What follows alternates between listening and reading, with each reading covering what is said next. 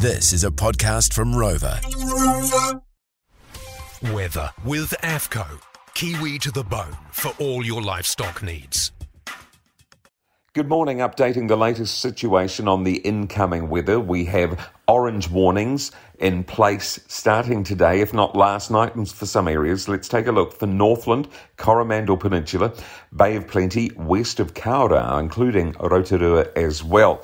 The overall picture, the overall situation, a subtropical low is moving south, and tomorrow it should lie west of the country and across Tuesday too. We've got pretty warm, moist north to northeasterly winds with it too. They could become quite gusty in exposed places near gale force too. And over the next few days, this is likely to impact parts of the nation.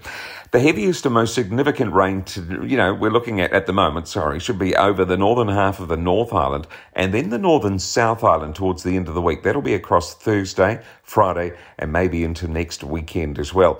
Just focusing for a moment on the Bay of Plenty, periods of heavy rain are likely throughout much of the week coming up, but it should ease for a time in the middle of the week, perhaps.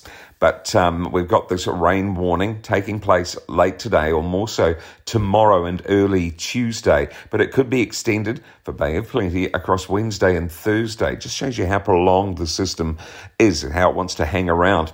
Also, uh, as I've mentioned there, Coromandel Peninsula, uh, particularly tomorrow morning. Other areas that may be hit, Mount Taranaki later in the week. We're looking at mm, Thursday, particularly the whole northern half of the North Island could see a rainfall warning issued from Taranaki and Taupo northwards.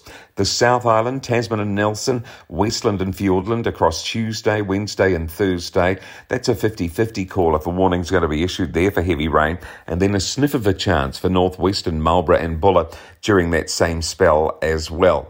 So it is going to be pretty active. Please keep up to date with the latest in weather watches and warnings. That is the latest in weather to hand. I'm Richard for Rex.